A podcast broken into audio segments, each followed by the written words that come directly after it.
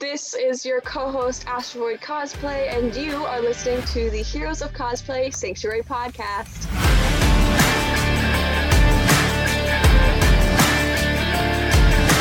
Welcome to the Heroes of Cosplay Sanctuary podcast. This is your host, Scotty P. Find us online at www.heroesofcosplaysanctuary.com. A big thanks to our co host, Astrovoid Cosplay, for introducing the show today. And of course, you can find her online at Astrovoid Cosplay, and you can find us on Instagram at Heroes of Cosplay Sanctuary. And the link trees are there for you to find us in other spaces. So this week, uh, we're probably going to talk about productivity a little bit.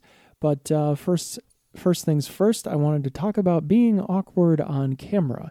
This is a bit of an interesting podcast episode because we're not actually on camera. So it's really hard to demonstrate what not being awkward on camera is about that. And it really is one of the hardest things for me to overcome is that awkwardness on camera and being able to look at camera and talk to camera. Uh, my inspiration for this is Roberto Blake.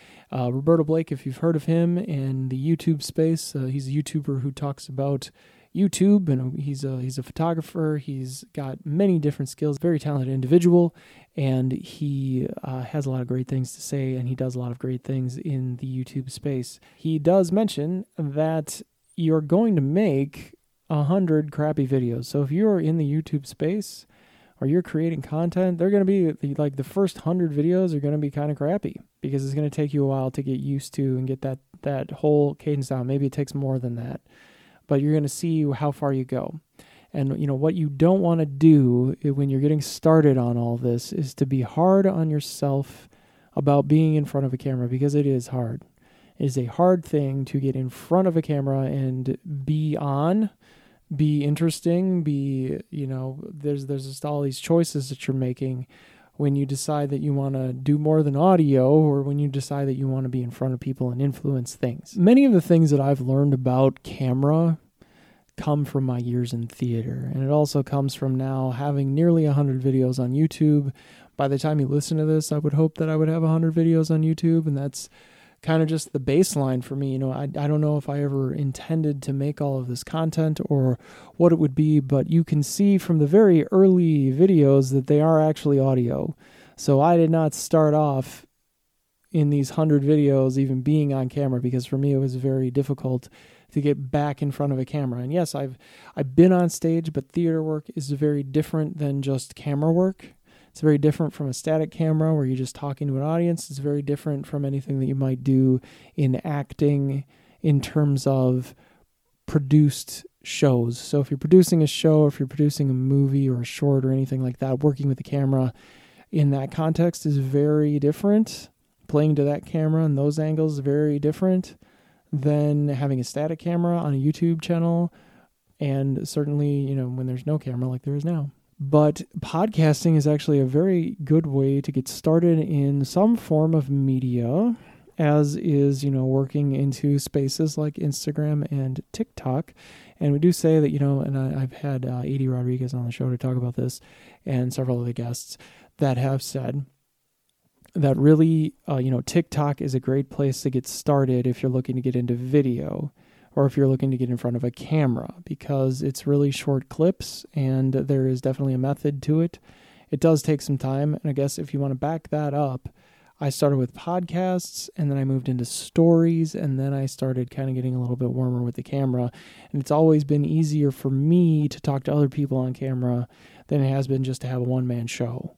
So that is also something to talk about. And maybe if you tag team things and you have a partner in crime, that being on camera is going to be a little bit easier and you're going to loosen up a little bit as far as just being able to be that personality, that person that you know that you can be to show up for your audience. So it's a little different than acting. Being an online personality and even streaming, like streaming terrifies me. So that'll be an interesting thing to get started on when, you know, when I get to that point, uh, going from podcasts to creating stories, maybe I do eventually get into TikTok videos. I don't know. There's just it's a lot. that's a lot of it's just a lot of work for all the things that I already do. Doing TikTok on top of it might not really pay me too many dividends, and I'm not really chasing that audience. To each his own. If TikTok is the thing for you, and that is really what you feel comfortable doing, and that's a good space to get started, and you feel that, that you agree with that, then try it out.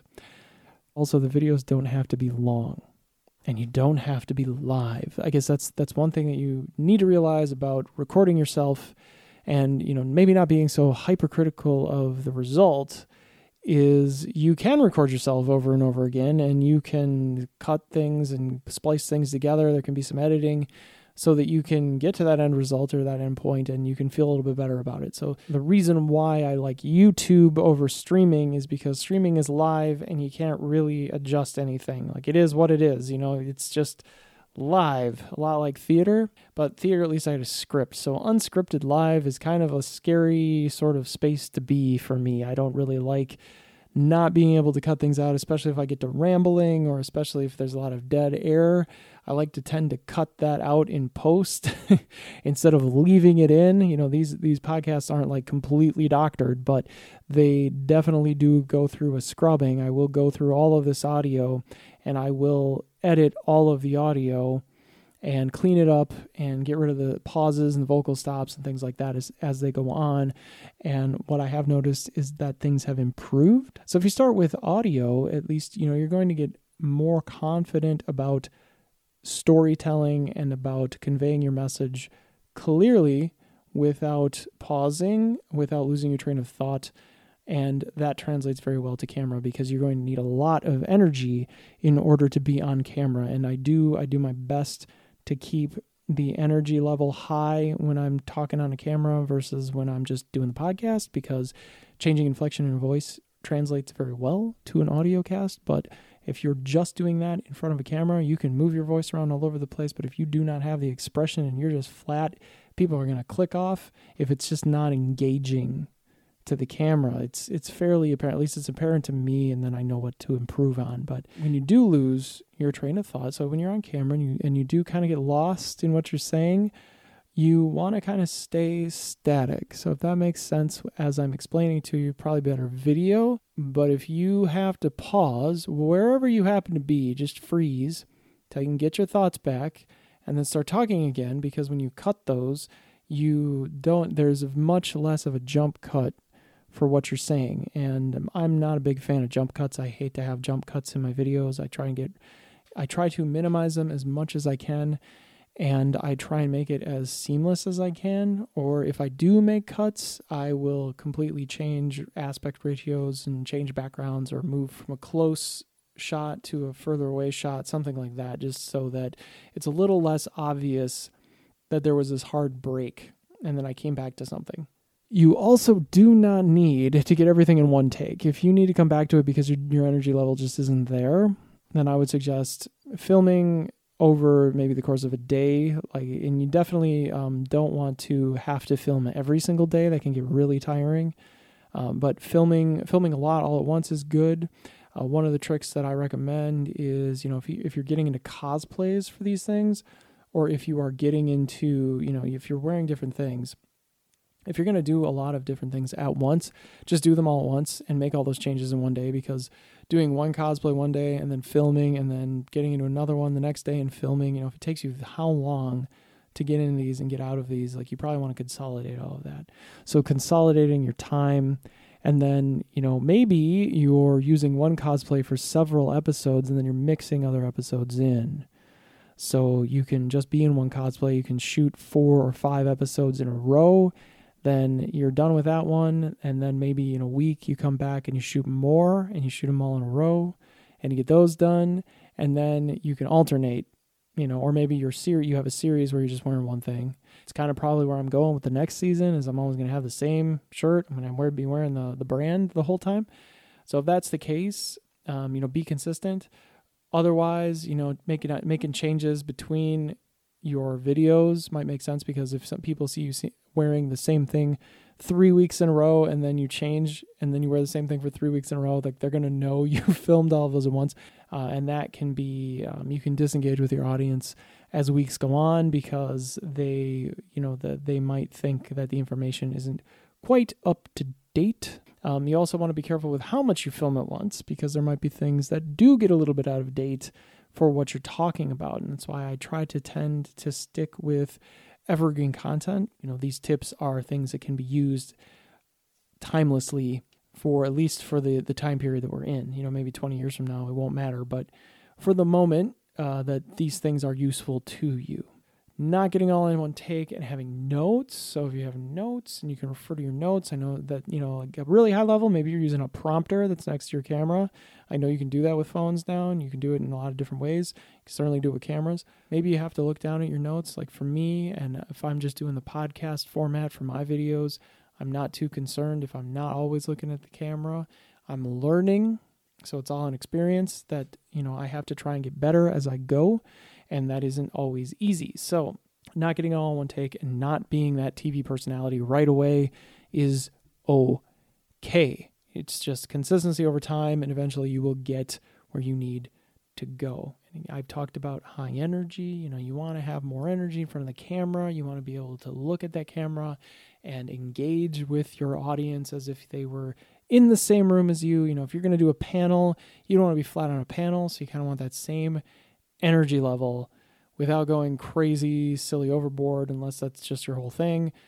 But you do need a lot of energy and probably a lot more than you think. So, wherever you think comfort is, you want to go way over that. Generally, when you do go a little bit overboard, and you look at that video, it seems a lot more appropriate. Like you you look at that and you go, "Wow, I really thought that I was really just going over the top with the expression, being able to to keep energy in my voice and with my gestures and being able to smile when appropriate and talk directly to that camera and look at that camera." In my head, that was way too much, but when then when I look at it, it looks actually just about right. So it's like, you know, you you lose a lot from your head to what other people are seeing when you get in front of the camera. Enjoy what you're talking about. Do what you can to make yourself feel comfortable. And remember that it is about the information that you communicate, not necessarily the way that you deliver it. You do not have to be super personality. You do not have to have a bunch of bells and whistles and things going on in the background to make yourself more interesting because what's interesting is about what you're telling people and that is what they came here to learn about or to hear about it's the storytelling it's what you bring to the space and the other things are really just a component of that. Like you know your your audience is here because they know you they like you they trust you. They want to see you do well. They want you to to be able to be comfortable in front of the camera. They don't want you to like freak out when you're on your youtube channel. Uh, they came here because they wanted to see you talk about stuff. And why not be comfortable in this space doing that? So yes it takes practice there are definitely things that you can do places that you can go to get better at being on camera but it is not something that just happens for most people it takes time you do get nervous about it. You're maybe going to feel a little discouraged by the outcome.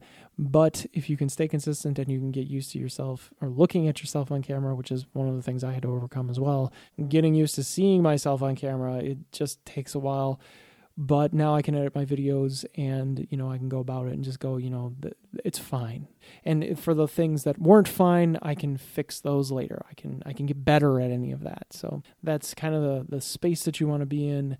Don't be in the space where it's like no I hate it. It was terrible. I have to redo it. And every single time you have to redo it because it's never good enough. You do it. Minimal minimum viable product was there. You communicated to your audience it's okay if nobody watched it. like you, you have to be okay with yourself, and that's the whole point. Learning and growing. So that's where I will leave you today. And this is Scotty B with the Heroes of Cosplay Sanctuary podcast saying bye bye, everybody.